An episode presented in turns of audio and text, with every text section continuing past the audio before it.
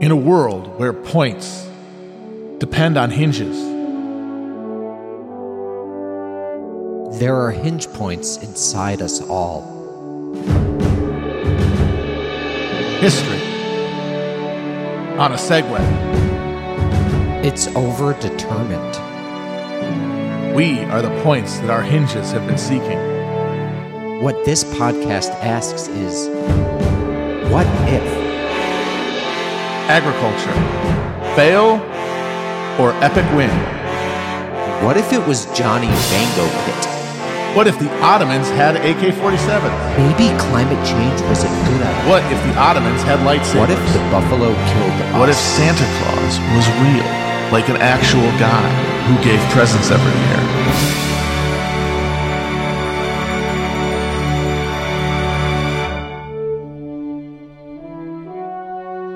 This is Hinge Points. Hello, everyone, and welcome to another episode of Hinge Points. I'm Danny Bessner, normally from the American Prestige Podcast, here as always with Matt Chrisman. And we are very excited to welcome to the podcast today one of the great podcasters of all time. That is Everett Rummage from The Age of Napoleon. Everett, thank you so much for joining us. Yeah, thanks for having me. So this episode's going to be a little different than the other ones. It's going to be kind of a lightning round of Napoleon, hinge points, and alternative histories. But before we get into that, Everett, could you just maybe explain why Napoleon is such an important historical figure? A little bit of a ridiculous question, but let our audience know why we need to know everything about Napoleon. Okay. So beyond the obvious that, he's probably one of the greatest generals in history, almost certainly the greatest of the modern era. But beyond that, his greater significance, Hegel famously called him history on horseback. So what he meant by that was that Napoleon was an agent of change. Basically, wherever his armies went, he brought new modern ideas about law, about government, about administration with him.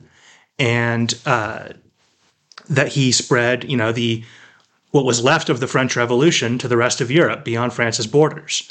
He also, he wiped away the old order. So even though he ultimately failed in his bid to, become kind of a universal ruler of Europe, he did sort of wipe away the old world, wipe the slate clean for a period of incredible change in the 19th century.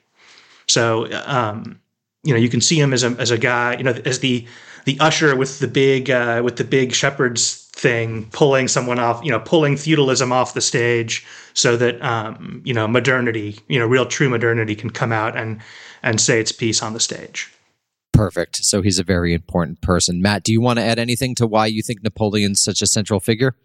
Well, obviously, for all the reasons Everett elucidated, just the personal, set of assets he had, and the moment that he lived during allowed him to achieve the greatness that we remember him for, largely by embodying the spirit of the age, understanding the way things were moving and tacking with the wind, basically. That's how he goes from being an idealistic young Jacobin to the ender of the revolution, because he recognizes where the greater forces are flowing and makes it his mission to be there, to stay in the game.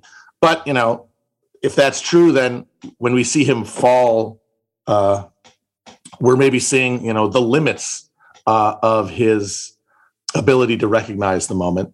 But in his career, and we're going to talk about it in this episode, there are these pivotal moments, these hinge points, as we like to call them, where there is this sort of thinning between the possible, courses of history, and where a decision being made differently, or a series of decisions all contingently made, arrived at differently, sees him no longer, riding the wave of history as we understand it, but building an alternative future to the one that we ended up with. And I think this brings us naturally to our first hinge point, which is a really interesting one that Matt and I have been talking about for a bit. And Everett, we'd love to get your take on this, obviously. And what would have happened if Napoleon allies himself with Toussaint L'Ouverture? Maybe you could let people know who Toussaint was and why he was important and how he does or doesn't relate to Napoleon before we play out this hinge point. Sure. So very briefly, at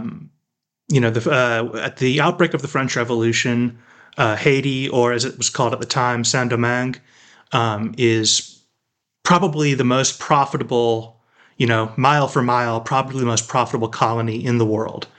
It's a huge proportion of the French economy is just devoted to commerce with Saint-Domingue. And but the revolution sort of shatters the social order on Saint-Domingue, just as it did in France. And just as it happened in France, a civil war breaks out, although it's odd because it has the, it has sort of the ideology of the revolution tied to it, but it's in this totally different context of a colonial slaveholding society where 90% of the people are enslaved blacks. And Toussaint L'Ouverture, as the black slaves revolt to reclaim their freedom, Toussaint L'Ouverture quickly emerges as the paramount leader among the different, although far from the only one, but he's, quickly recognized as the paramount leader among the rebel slaves. He very wisely sees that there is an opening for an alliance with France, the colonial power that his people had risen up against. Because of the ideology of the revolution, the more radical figures coming to the fore in France, that creates an opening. And it seems sort of strange, but these former enemies are able to form a really strong working alliance that ultimately results in the victory of the Republican/rebel slave side in this civil war. Toussaint L'Ouverture, the country is horribly devastated. Beyond what we could probably imagine, unless you're from Syria. But Toussaint L'Ouverture emerges as the leader of this new state, which has a very shaky but real devotion to kind of racial pluralism and sort of a free Republican ideology. But the country's in horrible chaos. The devastation from the Civil War is just horrific. And Toussaint L'Ouverture decides the only way he can really impose order is to impose a very authoritarian constitution with himself as governor for life, with a huge amount of autonomy from France.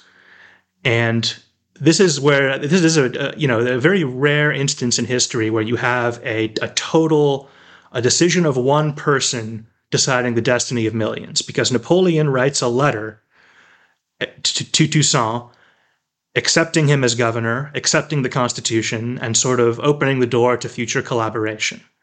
But he never sends that letter. It goes back, it never goes into the outbox.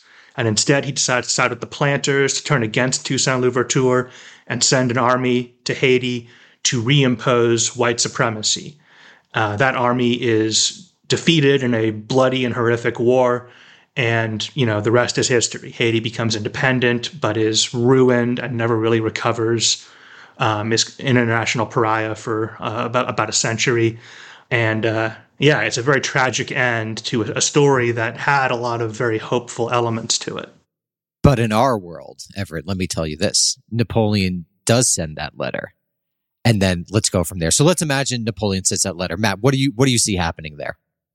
It opens up this vast array of possibilities, because the reason that Napoleon is fixated on reasserting control of Haiti is because he sees it as the springboard for his attempt to turn the Caribbean into a French zone, to sort of make up for the fact that the British had completely closed off the Mediterranean by that point. And the United States at that point, which had not yet acquired the Louisiana Purchase, which is only a consequence of the failure of the Haiti invasion that Napoleon orders, the possibility of a French invasion of the United States, its soft underbelly, in its very populated southern reaches. It gives, because when you see what actually happened when Napoleon was confined to a European-based theater of operations, he was essentially, he couldn't overcome that final element of British naval supremacy. But here, you could establish a French military power on the American continent and compete for resources and power and population there instead of in, you know, Russia, which we've already had to end up doing it. There's also a possibility, which is, and this is something I would really take with a grain of salt because it's something, you know, that was said after the fact. It's a very romantic notion, and romantic notions often go to the wayside when they meet the, when the rubber meets the road, so to speak. But someone asked this question to Toussaint Louverture's son, and he said that his father's dream had always been, once Haiti was secured and peace was established, to lead an army to West Africa to attack the slave factories and to destroy the slave trade. And, you know, again, very fanciful notion, very romantic. But if it had happened, the whole world economy of that, you know, that mid-19th century period, slavery in the New World was a huge component, you know, of the that Caribbean sugar economy, which was a huge driver of European capitalism. So if all of a sudden someone had come along and kicked out, you know, the main support pillar of that whole sector of the world economy, that opens up a whole other Pandora's box of possibilities, you know, far beyond Louisiana and Haiti and the Caribbean. So that's really interesting. So let's take that as our starting point. Napoleon and Toussaint make an alliance. So this would change a number of things. One, you now have like a solid French-Haitian zone, a transatlantic relationship between Republican France and Republican Haiti in the Caribbean and in Western Europe. What happens then? So let's say they go into West Africa and they actually wind up impeding the slave trade 50 years before it is 60 years before it's formally ended in the United States, 80 years before it's formally ended in Brazil. What specific effects would that have on international capitalism? And then another question that I have for you guys is, what is alliance like that do in terms of Florida, which at that point is very open? France is obviously based in Louisiana, but could you see a southeastern United States that becomes part of a French zone of influence? So you would have basically four bases, one in France, one in the Caribbean, one in West Africa, one in the southeastern United States. What would happen then to international capitalism, and how would international capitalism's history look different? Well, obviously that gives the French kind of one really key ingredient to, capitalist development, which is the massive amounts of capital that are generated from these colonial economies. And if, at that time, the kind of the future industrial heartland of Europe is under French domination, the Rhineland, Belgium. So you could see how that could, that system could have produced France really lagged behind in industrialism in the 19th century in our universe. But maybe, that the ingredients are there certainly for them to have been a major player in industrial development if they had held on, as you say. And to build an alternative to British-led slave capitalism, which ends up dominating the entire global order. I mean, Napoleon would have to make abolishing slavery like a key to his strategy in America, because that's his force multiplier. It's his ace in the hole. And that's why I honestly imagine, like, in the weak state that the United States was in at that early era, largely because it was held back from development by these aristocratic interventions in this constitutional system, by this like slaveocracy that at that point is really just presiding over a nascent social, like a political economy south of the Mason-Dixon.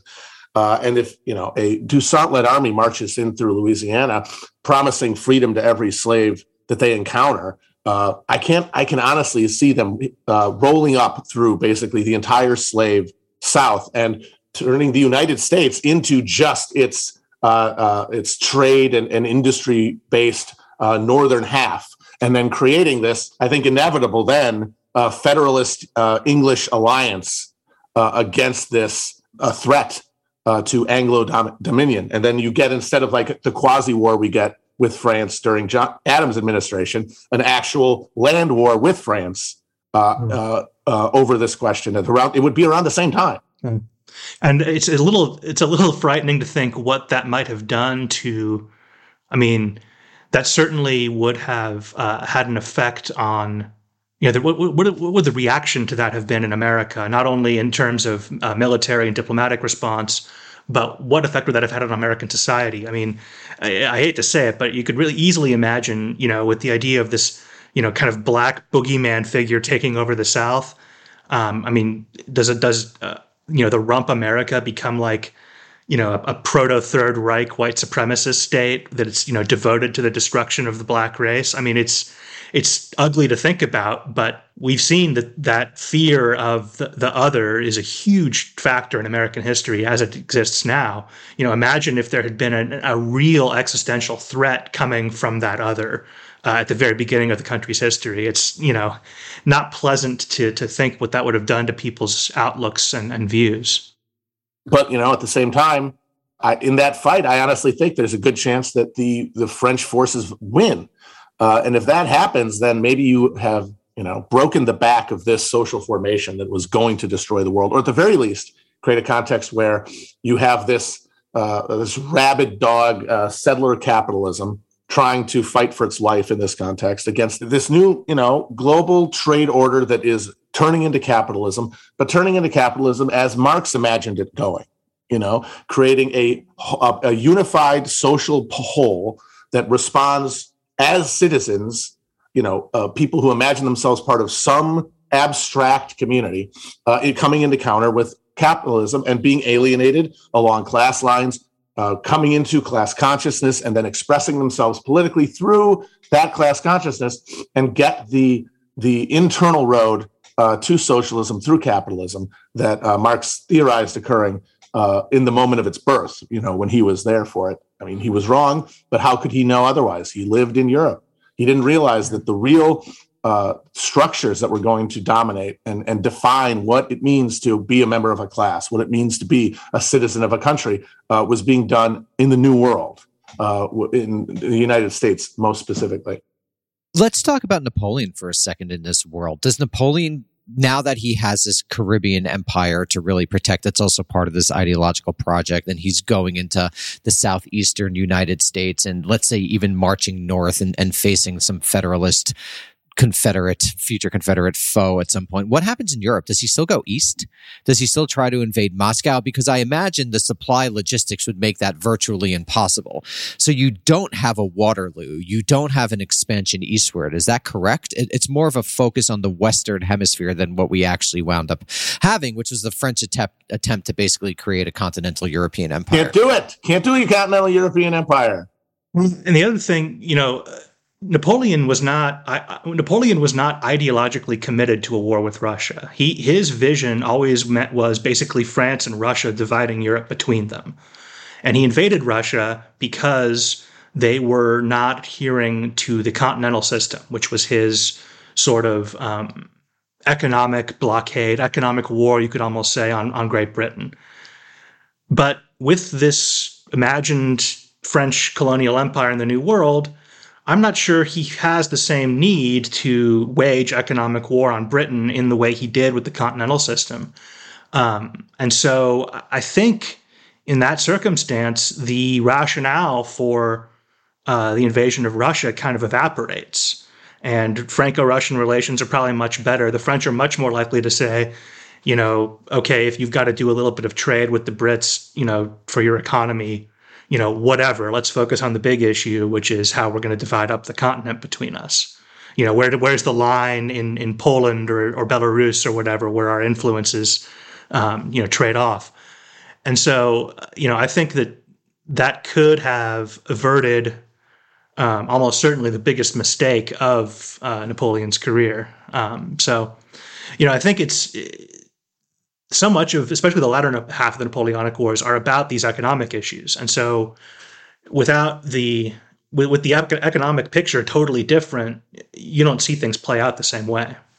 You basically get capitalism with French characteristics, which would be a more artisanal, capitalism, a capitalism focused more on guilds and things along those lines, which is very different from the hyper steroidal industrial capitalism of Britain. So you also have the creation of a different order. And guys, I have a question for you. In this world, is Napoleon, because he's not expanding too much eastward for economic reasons, is he able to keep the German principalities effectively pacified, therefore preventing a unified German nationalism from emerging?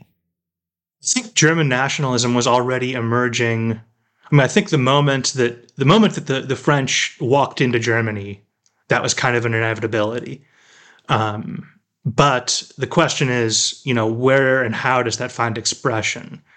Because there are circumstances, there was a lot of pan-Latin American feeling after the Latin American Wars of Independence, and nothing ever came of it. So, it's a question, what, how does that find expression if there's no kind of political military route to a German nation? There's also the question of, there's at this point, by the latter half of the Napoleonic Wars, there's millions of Germans who are citizens of France. And so do they maintain their German identities? Do they continue speaking German, but maybe have a French identity as well, like people in Alsace in our universe? Or do they fully assimilate and become just French people who are all, have names like Chrisman or whatever? So that's an open question, I would say. But it would be very interesting. And probably, I would imagine if Napoleon had somehow won the Napoleonic Wars, the German question would have been a significant factor in European affairs in kind of the next generation. Absolutely, in ways that we can't even really imagine because the context is going to be so different. But yeah, he's going to have to manage because Germany is always the problem, right, of Europe. Napoleon said if the Holy Roman Empire did not exist, France would have to invent it to keep the Germans weak. And he tried to invent his own version of it. So maybe that would have worked. Who knows? Yeah. And you could also imagine, particularly beginning in the middle of the 19th century, as racial thinking becomes more and more prominent, or maybe it doesn't in this world, but a kind of a neo-Carolingian empire. You have a new form of European nationalism that's not organized around particularities, but is organized around like a Charlemagne, an imagined image of the Gauls coming back together. And then you get a totally different form of German nationalism. And here's the question, what happens to our boy Marx?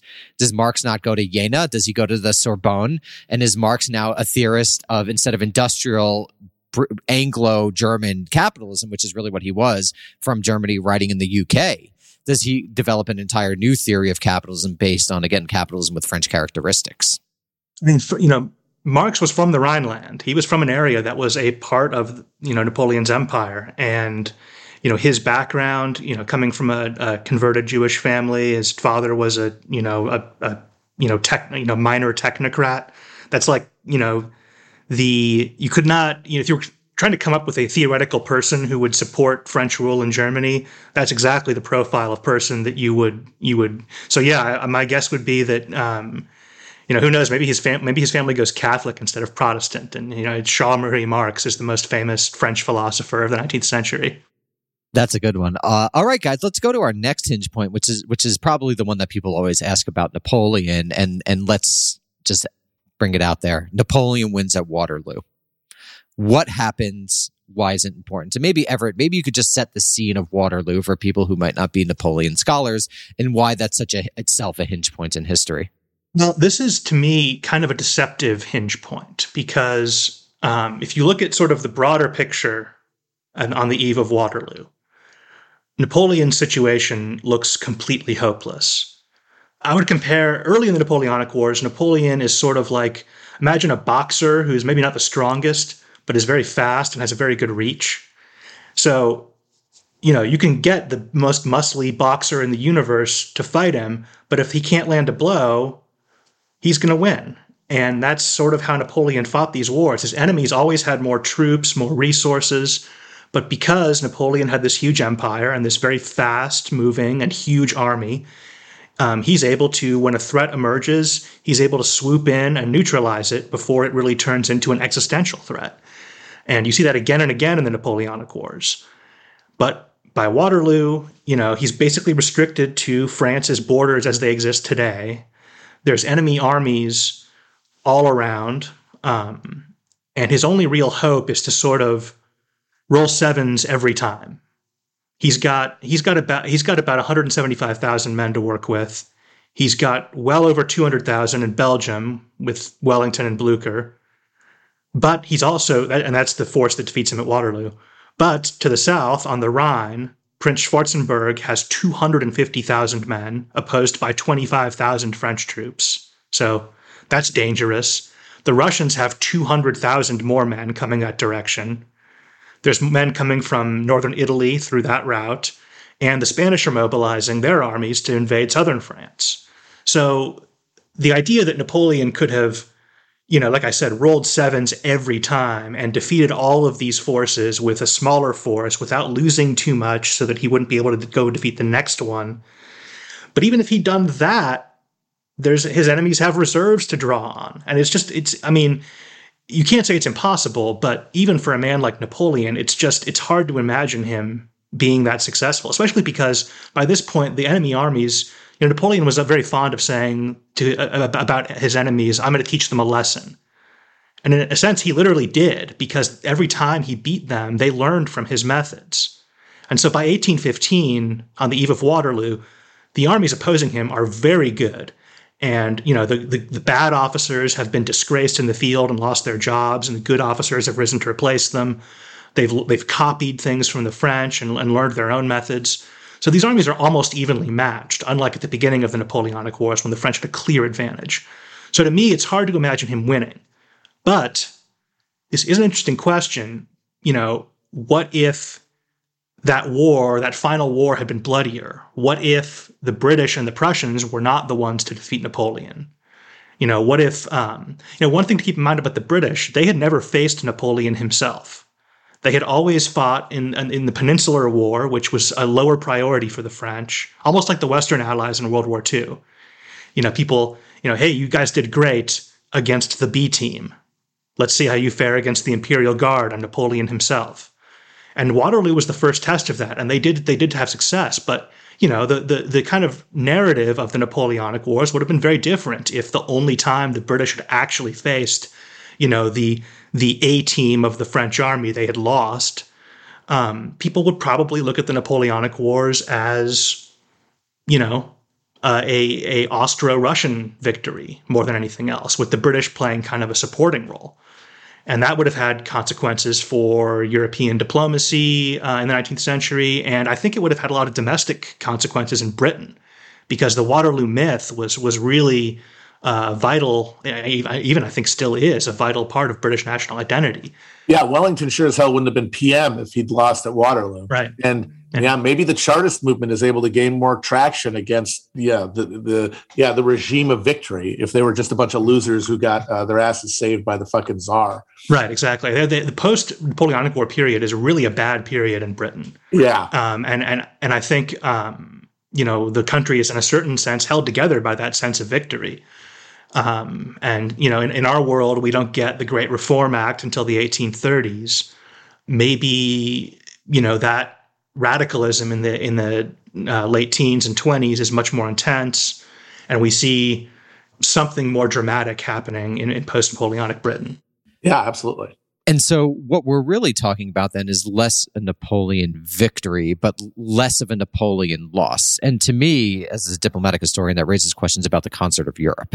What if you don't get a concert of Europe? What does that say? And I should also add that a lot of historians will, of course, argue there was no real concert of Europe. You have the Austro-Prussian War, you have the Franco-Prussian War, you have the many colonial wars of the 19th century. Crimea, of course. But so what if Napoleon is not as knocked out? What happens to European international history if Waterloo is less of a defeat, more of a, just a lesser loss? That if you imagine a War of the Seventh Coalition, which was the war that ended at Waterloo, being much longer and much bloodier, maybe there is not the appetite in Europe to allow the French to regain their status as a great power after those events. So maybe... you have, a little mini rump France that's sort of as big a player in European affairs as Spain or Portugal or something. And that, obviously would have put, the 19th century on a completely different trajectory, certainly in Europe and probably, in the places the French colonized, certainly as well. Do you then see an Anglo-German rivalry that's focused less on naval warfare, which is what happens in the late 19th and early 20th centuries, and more on building up armies? Oh, that's interesting. I'm not sure that the British really have an aversion to building up land forces on the continent. So maybe they would have sought a proxy for that. Maybe the rump French state is a British, satellite or protectorate, and that's sort of, the cat's paw for the British on the continent. But I don't know. That's an interesting question. The British have always, in Europe, kind of divide and conquer has always been more of their style. Maybe you see, maybe they buddy up with the Austrians. Who knows? I think that's it's a really an open question. Just that things would have been very different if, because the way things worked out. The War of the Seventh Coalition was just kind of seen as an aberration, a weird thing that happened because Napoleon was able to break out of jail. Maybe if it had lasted a longer time, it would have, changed people's minds and forced them to look at European diplomacy in a different way. And that question is raised to me because I think the major reason the United States in the 20th century became a world empire is because France fell so quickly to the Nazis. Because I think in the Anglo-American imagination, France is always viewed as a bulwark against Germany, which is essentially considered another industrial capitalist rival.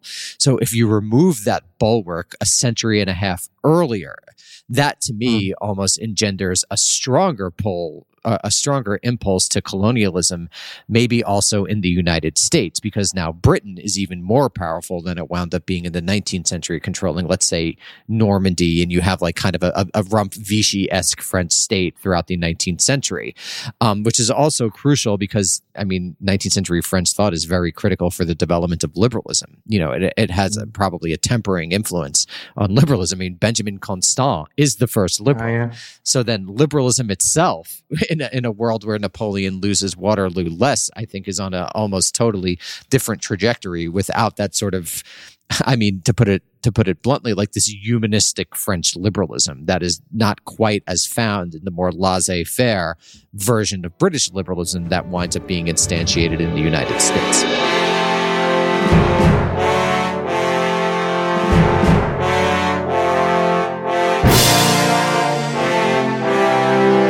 So this is going to bring us now to our final in the lightning round of Napoleon Hinge Points. And this one's a really interesting one.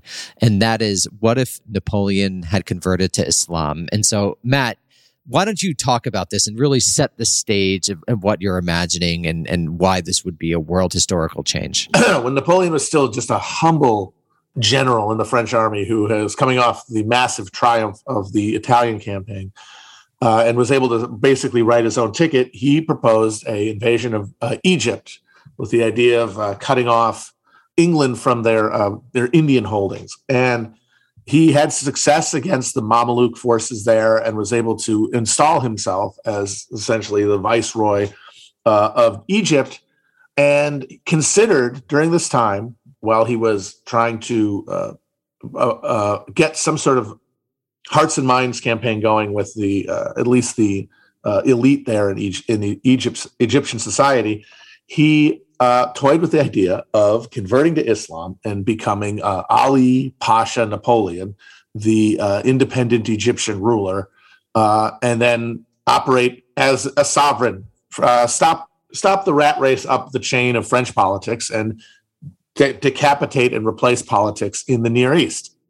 Yeah, and it seems like such a fanciful idea, but it came really close to happening. This is, I think, after the Toussaint hypothetical, this one is probably the one that came closest to fruition, which is, he went to Al-Azhar, which is the, kind of almost like a Sunni college of cardinals. It's the most, the most eminent collection of Islamic scholars in the Sunni world.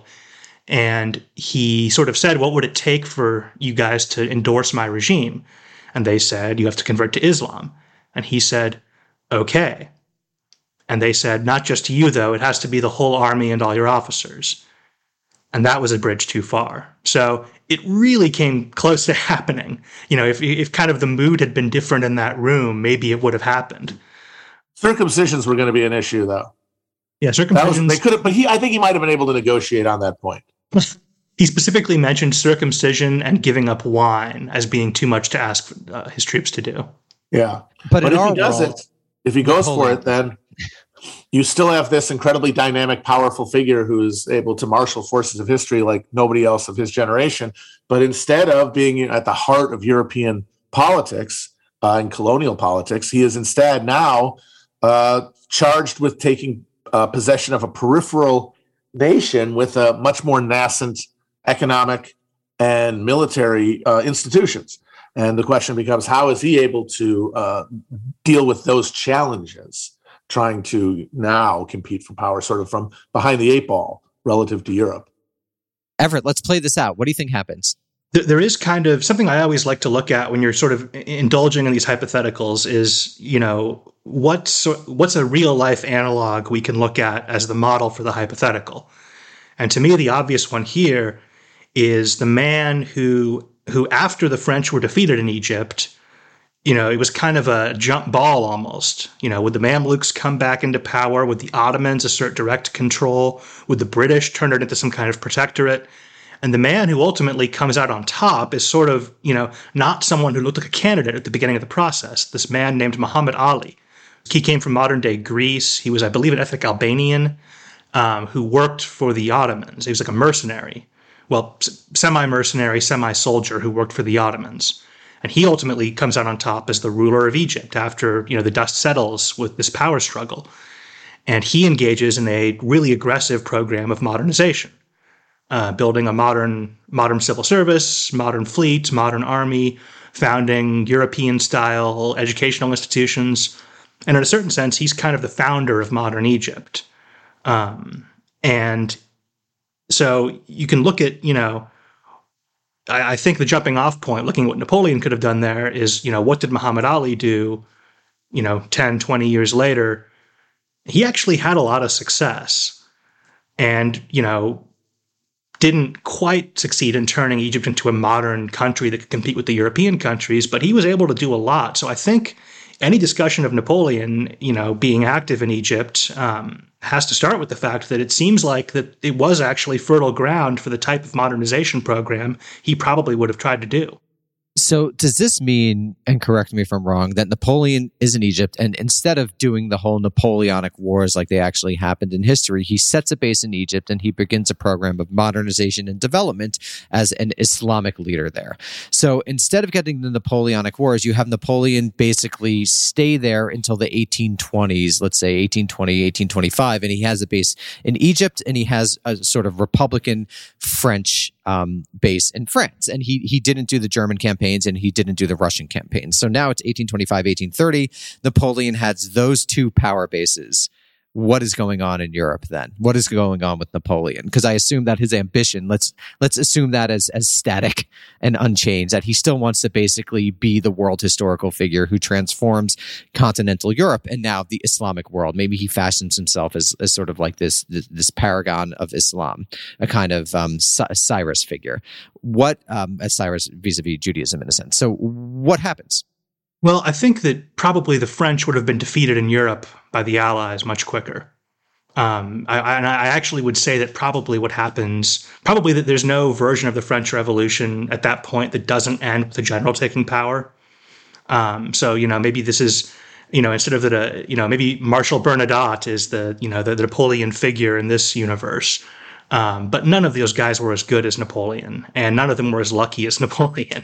So, you know, maybe by 1806, 1807, 1808, there is no more revolutionary France. And maybe kind of the, you know, that sort of wiping the slate clean that Napoleon's conquests did in Europe doesn't come to pass.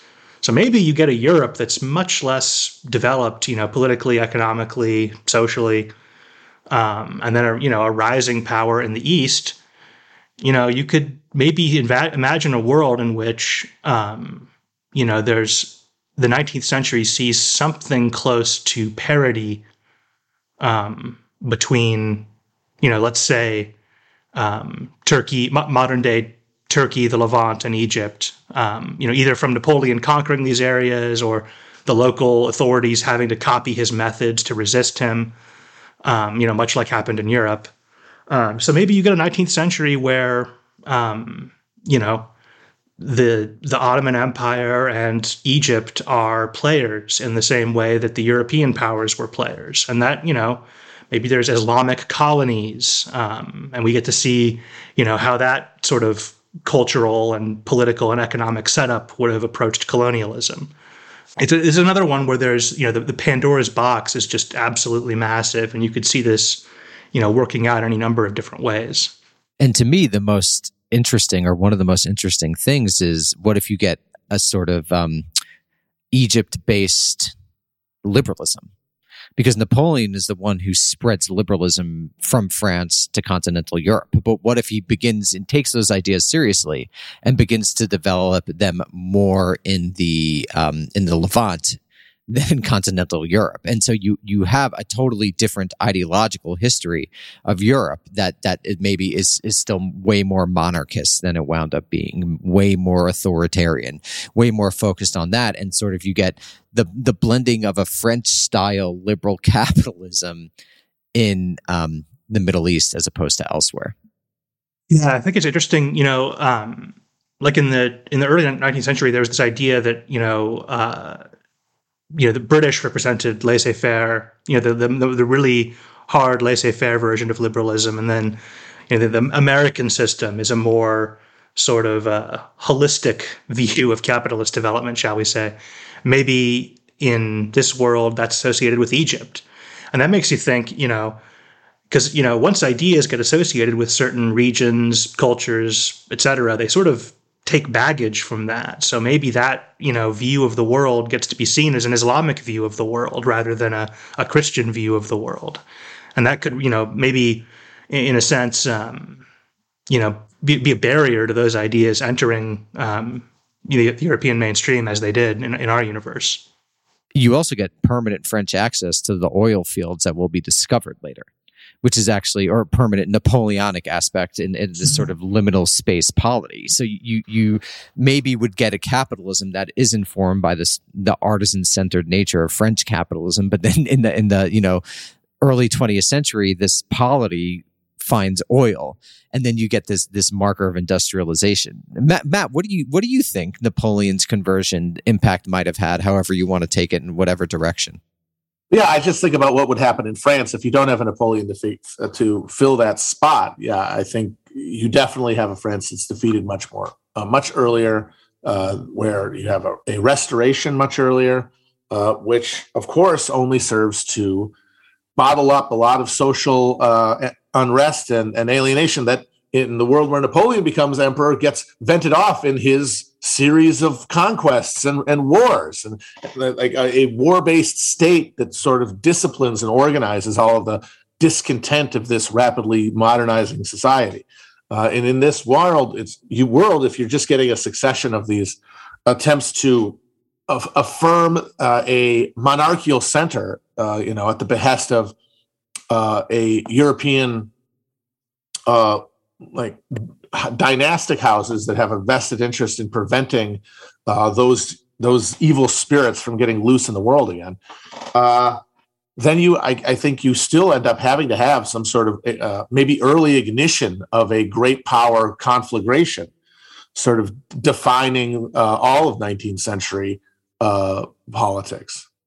So let's go to our actual final hinge points, and this is: what if Napoleon invaded England? The year is 1804, and Napoleon turns west. What happens, Everett? Describe the scene. So, around this time, Napoleon famously said, "Give me mastery over the Channel for 6 hours, and I'll be master of the world." And so he believed that literally that was all it would take, would be the home fleet's absence from the English Channel for 6 hours would be all that would be enough. And you look at what forces the British had to oppose him at that time. They were trying to build a big canal across southern England to basically just section off that part of the country. So if the French overran it, they could defend. But the guys they hired to do it were crooks. And so it was nowhere near done at that point. They had 8 miles done. They were trying to build these fortresses along the coast, and those were not up to snuff either. They had under 100,000 British regulars on the island. And they had a huge number of these militia forces, but they were a mess. They were not well trained. A lot of them didn't even have firearms. They were armed with pikes. This was like a big scandal in Parliament when it came out that, you know, we've been raising all these militia forces. We're safe. Don't worry about it. And then it came out that, oh yeah, these guys don't even have guns. Yeah. How'd they go for the crappies at Vinegar Hill? Pikes don't really work too much in this era. Right. And you know, even if they did have guns, you know, the track record in the early phase of the Napoleonic Wars, the track record of old regime armies against the kind of reformed, you know, built back better French army is just abysmal, especially when you've got, like the British army, they're totally untested. They don't know how to cope with this. And the terrain is not defensible in southern England. You know, the green and pleasant land, as the song says. And so, I mean, it's hard to imagine the British resisting in any really serious way. I mean, I think that would have been a laugher, as they say in British soccer. I mean, it would have been, you know, the Grande Armée just sweeping up the country. It's, you know, the British were really right to focus so much of their security on the Navy, because the chances of holding off the French on the land once they landed was just... I mean, again, there's just no way to picture it, really. So they take out England. How does that affect world history? We have Napoleonic England, Napoleonic France united into one power base. The dream of the 14th century accomplished. What goes next? Well, I mean, I think it's hard to imagine the French being defeated after that. You know, this is before Austerlitz. This is before Jena-Auerstedt. So... this is when Napoleon is Napoleon and his army are at the height of their powers. And without British assistance, it's hard to, I mean, look at how poorly the great powers did against him with British assistance in the coming 2 years. So imagine without that, how badly they would have, you know, just, been destroyed. And then you're left with a world where, you know, everyone west of modern-day Poland, basically, is under French domination. Very easy to imagine Napoleon cutting a deal with the Russians. As I mentioned earlier, that had always been his goal to, you know, let's find the line where my stuff separates from your stuff and then call it a day and be friends. And, you know, without the British complicating things, I mean, it did happen in our universe, just... with the complication of the Russians having this relationship with Britain, which ultimately resulted in the agreement being destroyed. There wouldn't be that pressure in this world, so I think, you know, they sign Russia and France sign some version of the Treaty of Tilsit, as they did in our world, and that sets the stage for the next, you know, period of European history, with Western Europe under French domination and, you know, Eastern Europe under the control of the Tsar, and that's that. And that brings us back then to an inevitable American-French conflict, right? Right. If that were to occur. Yeah, because you know, I got to imagine that a lot of those British upper class would not have accepted their country being dominated by the French and would have left. They'd be like the U.S., Canada, the Caribbean. Exile. Yeah, they'd be like a rump exile elite, constantly calling for war against the French in the middle of the 19th century. Not only that, a French that maybe would have been more liberal in certain regards. So then, how do you see that playing out? If like again, Germany is basically pacified. Britain is basically pacified, though its elite flees to the dominions or former colonies and forms like an upper class there, a very powerful proto-lobbying group. What does that mean for the United States and France over the course of the 19th century? Do you get a civil war in the United States? Do you get the United States trying to do a great power conflict much earlier? Matt, what do you think? I mean, it's easy to imagine the Civil War happening earlier. I mean, there was already a secessionist movement of New Englanders responding to the Anglo-American conflict that the Democrats focused on during their terms. It's very easy to, and we had the quasi-war under the Adams administration. It's easy to see those interests persisting and sharpening to the point where that sectional fracture point that was built into the American constitutional order gets tested much earlier and much more dramatically.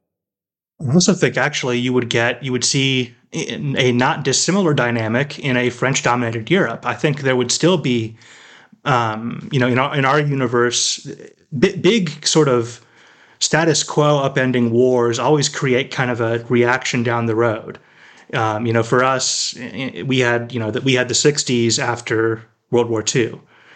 We had the 1848 revolutions after the end of the Napoleonic Wars. And I think there would have been a similar state of affairs in a French-dominated Europe. And in our 1848, the rebels, you know, there were sort of two animating forces, the nationalism and liberalism.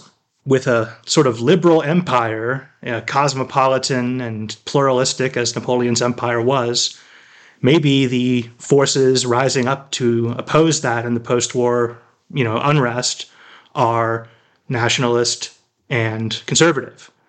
And maybe there's kind of almost like a proto-fascist springtime of the nations in 1848, you know, with kind of right-wing romantic German nationalists, you know, trying to topple this decadent frog empire. That's true, but you would also have that working class proto-socialist current that is in 1848 too. And if you have this cosmopolitan liberal empire, could you not also see the rise of a more coherent and culturally connected and autonomous socialist resistance in this same moment then? And there is precedent for that because, you know, that is how the French revolutionaries dealt with uprisings from the right, is by empowering the left. You know, it's not impossible to imagine that maybe, you know, Napoleon III obviously would have had a very different life if his uncle had been successful. You know, maybe Napoleon III in the moment of crisis in his version of 1848 decides he's got to arm the workers, you know, to put down the revolutionaries. That could be a very interesting counterfactual. And to me, what's most interesting to that counterfactual is it raises the question of 1914, right? What if the workers have decades more of being integrated amongst what in our world became national spaces, but in their world are much looser? There's more freedom of movement. There's easier freedom of movement. There's novel institutions that are created. Maybe there's sorts of liberal educational institutions in Germany that didn't really exist in quite the same way. And so you get a working class that recognizes itself as such, partially because there's just more communication between a French and German working class. I mean, as you guys know, Eugen Weber's famous book From Peasants into Frenchmen, he argues that, like, in France, some of these languages were not mutually intelligible. But what if you have, like, a mutual intelligibility in every sense of the word develop over the 19th century? I think you see a much more viable socialist movement much earlier. Well, and you know, socialism is, I think, more amenable. I mean, obviously no capitalists are amenable to socialism. That's kind of a silly line of argument. But the style of thinking of sort of French managed capitalism is more, you know, has more crossover with socialist thought than the pure laissez-faire Anglo-American style capitalism does. So again, it's one of those things that's such a big, broad question. It's almost hard to you know, pick one direction to take it in. Well, it's interesting to me because it raises this fundamental issue. In our actual world, the forces of the bourgeoisie basically tilt right. What if there's a world where they, like, tilt left? How much would that actually change things? And they would have to tilt left to keep down the sort of romantic, reactionary German nationalists that almost certainly would have arisen in the 19th century. And, you know, there is, you know, we do see echoes of that in our world where, you know, like, for instance, if you look at, like, French mobilization in World War I is very much in that kind of, in that wheelhouse of sort of center-left bourgeoisie, defend the Republic from the, you know, the barbaric, you know, Teutonic autocracy. Maybe, who knows, maybe in that world, kind of the Great Crusade is against the Russians. Maybe that détente between, you know, Napoleonic Western Europe and Russian-dominated Eastern Europe breaks down, and maybe over Poland, which would be an outstanding issue in that world. And Marx said that it would be, like, one thing that would have organized the working class towards self-consciousness and power would have been a war with Russia. Like, he endorsed that in 1848. Like, the way to get the German nation to not allow its revolutionary moment to pass was to push forward for a conflict with Russia that would have, in Marx's mind, would have pulled the German nation headlong into a socialism of necessity, basically. In the same way that the war with Austria did in the French Revolution. And if you could have that play out with the same social forces being unleashed. Right. Any final thoughts on Napoleon or Hinge Points with Napoleon before we call it a day? Yeah, he's my number one pick for a guy that I look at and I'm like, man, that is the ultimate five-tool player. And I just imagine if you could just have him on your team, at certain key moments, like, damn. Yeah. I mean, it's one of those, build your team for $20. Even if he's $15, you pick Napoleon. You absolutely pick Napoleon. I also just think, he's such a perfect, I almost chuckled when you sent me the outline for this and there were so many topics, because normally you guys tackle like one. But that's the thing with Napoleon, is that he was, great man theory of history is discredited for very good reason. But if there ever was someone for whom it was true, it was Napoleon. He just was so good at putting himself in the key position.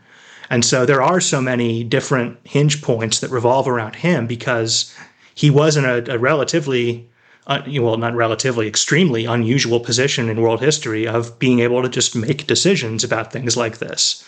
And so you can picture all these, situations where if he'd just gone the other way, things could have been different.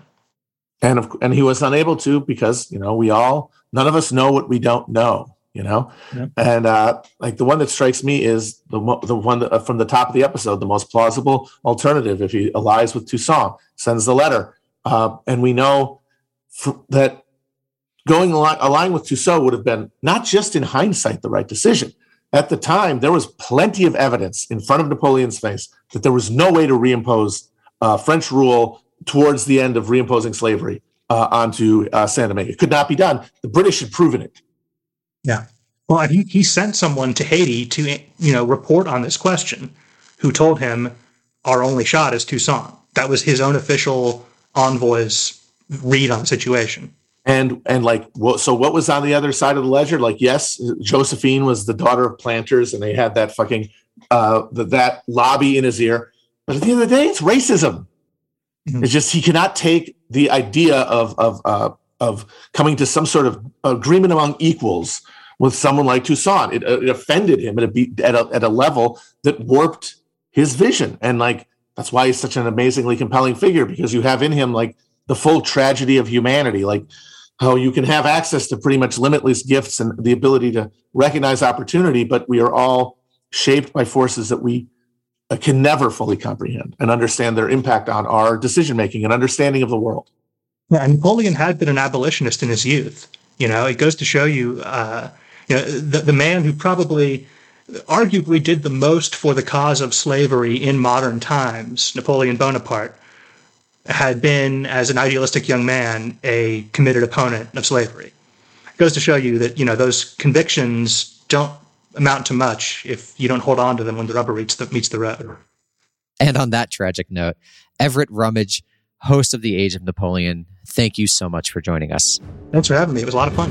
Yeah, thank you.